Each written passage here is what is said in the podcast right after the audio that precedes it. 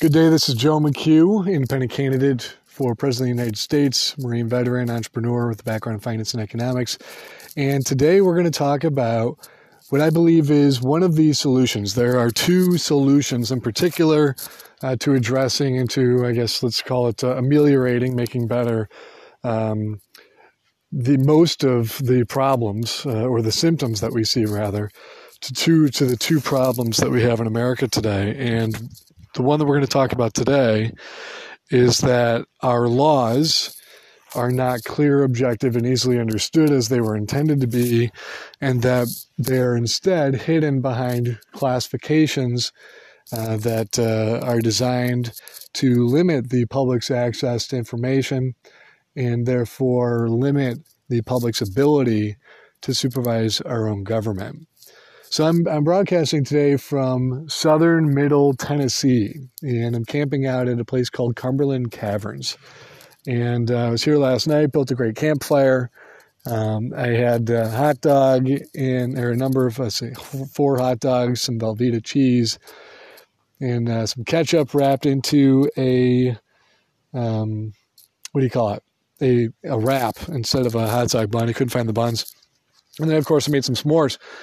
Loved the fire. Got up this morning, decided to go for a run. There were uh, two different trails marked out. One was about two and a half miles. The other one was 5.2. I opted for the longer run.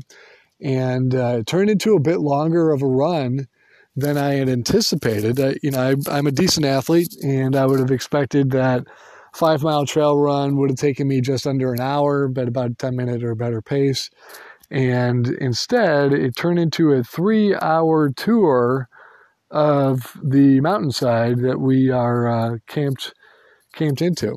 And so, you know, I it got to about let's call it an hour and a half before I realized that uh, these trails are not very clearly marked, and that there were a number of different colors being used to mark the trails, and there were different symbols as well.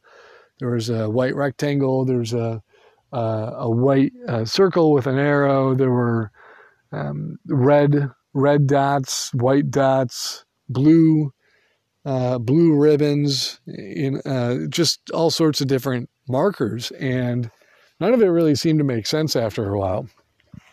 And I realized that I was out there, and it's very possible that I was potentially even doubling back on some of these trails, uh, maybe even running in circles at, in some points. And, and I got to the point where the trail that I thought I was following was uh, barely barely noticeable as a trail whatsoever. It just, you know, I, I, was looking around, there were trees falling. The trail had not been maintained in a very, very long time. And it got to the point where let's call it about an hour and a half in, where I was, uh, yeah, I'm, I'm pretty well sweat through. It's in the 90s down here in Tennessee. And I didn't bring any water, I didn't bring a compass. I didn't bring a knife. I didn't really bring anything with me because I was going for a trail run on what I thought to be was a clearly marked trail that turned out to be not. So I got lucky, and about two hours in, as I'm walking, um, I came to a fork in the road, and there were a number of ways to go, and uh, there were four different options. The option, the route that I came from, which appeared to be the only option that. Uh, that actually had any markers on it. I went down one of the roads, two two of the roads didn't actually the, the other three options, none of none of which had any clear identifiable markers. One route in particular had horse hooves. And so I opted for that. But before I got there and before I made that decision, I did start to double back to see if that's something that I really wanted to do. And while I was walking back, I realized that doubling back is not really something I want to do. There were so many, so many forks in the road and the trail that, and the trail had gone cold so many times.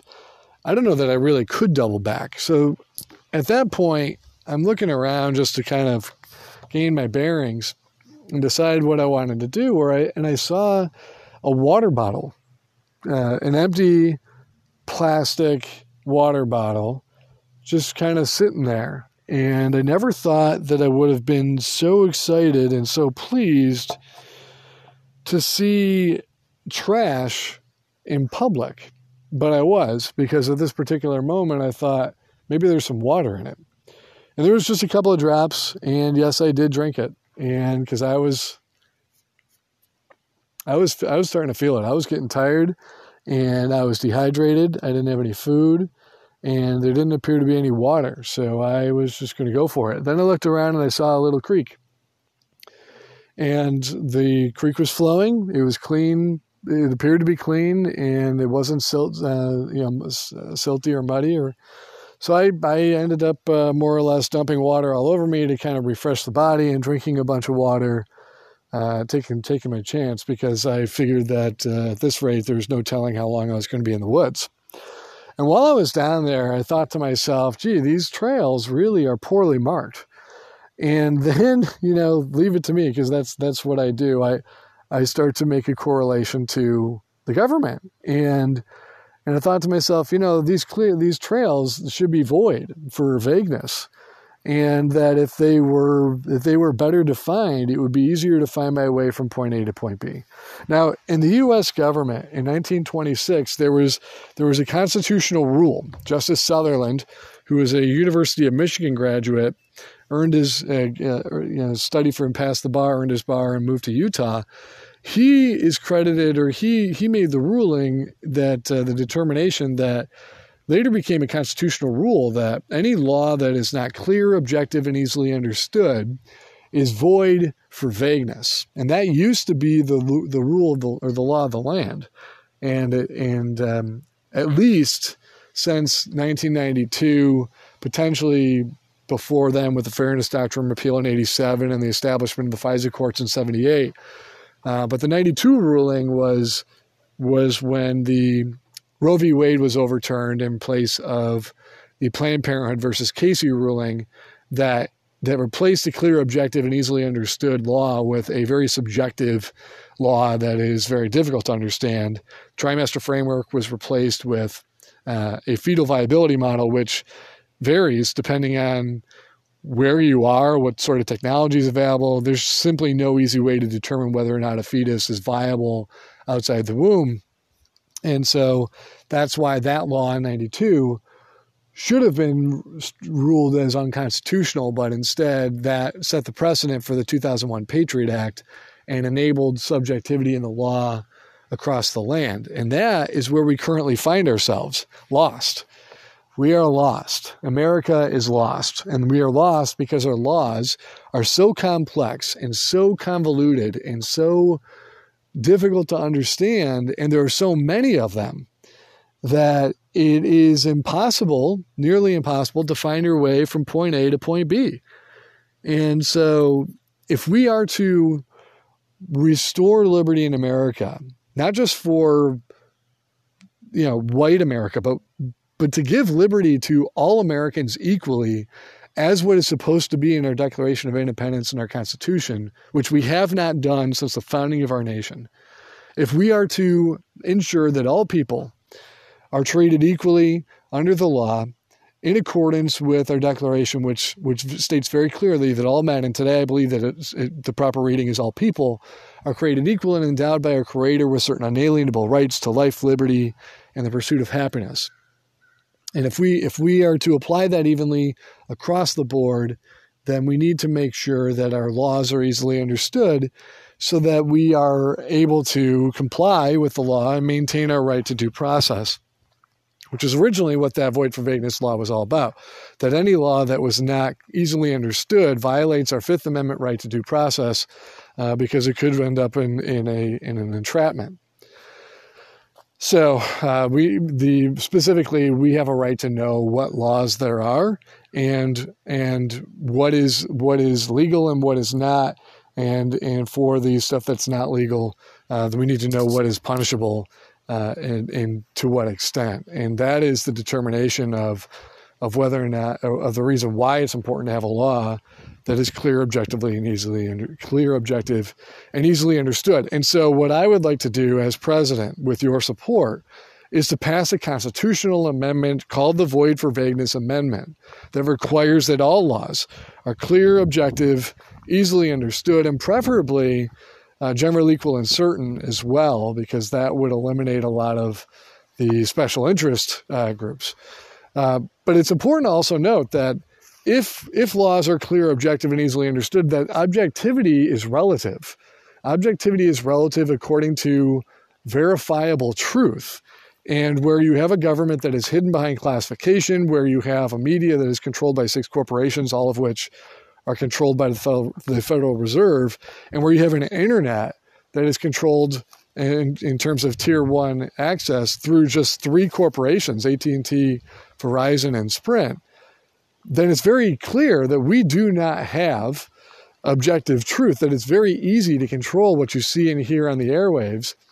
And I think that you would agree that on more than one occasion, everyone on the airwaves repeated the same thing in the aftermath of 2001 with the Patriot Act, and there are other times as well, and everyone's just repeating the same thing where there does not appear to be objective, verifiable proof of what they were talking about. So, so in order to in order to get our to to restore liberty in America for all Americans, uh, it's important that we not only pass this amendment but include in the amendment that that mandates open source government. In other words, we have a right as people to know uh, what what uh, you know what source code is driving the software in our phones, in our computers, in our government. Uh, we have a right to know these things. We have a right to know how our politicians make money because how they make money ultimately is going to determine um, how, uh, you know, whether or not they're on the take uh, for passing laws. Uh, I think that if we were to mandate that all politicians have an open source bank account so that it's publicly reviewable at all times, you would find that our politicians are more accountable to the people as opposed to the to the people who are trying to buy them and, and get something in return. Um, and so that's that's essentially it. And if we were to do that, then we would have a government that is truly by, for, and of the people.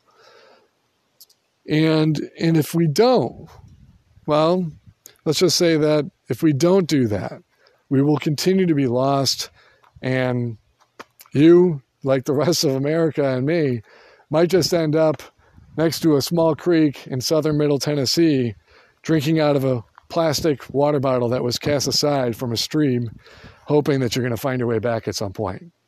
This is Joe McHugh, and I believe that we need to restore liberty in America, and we do so by declassifying and open sourcing the government with one exception, and that is military matters under open declaration of war, and that is it open source government, declassify everything. We have a right to know what's going on, and we have a right to ensure that our laws are clear, objective, and easily understood so that every American knows what laws we are subject to and what the punishment is thereof for violation of those laws. Thank you for your support. Go to libertystrikesback.com for more information, and I'll come at you uh, soon enough to talk about the solution number two and the secondary solution, I'll give you a hint about what it is. It's important that we own our money because the golden rule, there are two golden rules. First one is treat everyone as you expect to be treated, but the second one is whoever has the gold owns the rules. And right now, the Federal Reserve has the gold, and therefore they're making the rules. Joe McHugh with Liberty Strikes Back. Appreciate your support. Please like, share, subscribe, and uh, share this with your friends. Talk to you soon.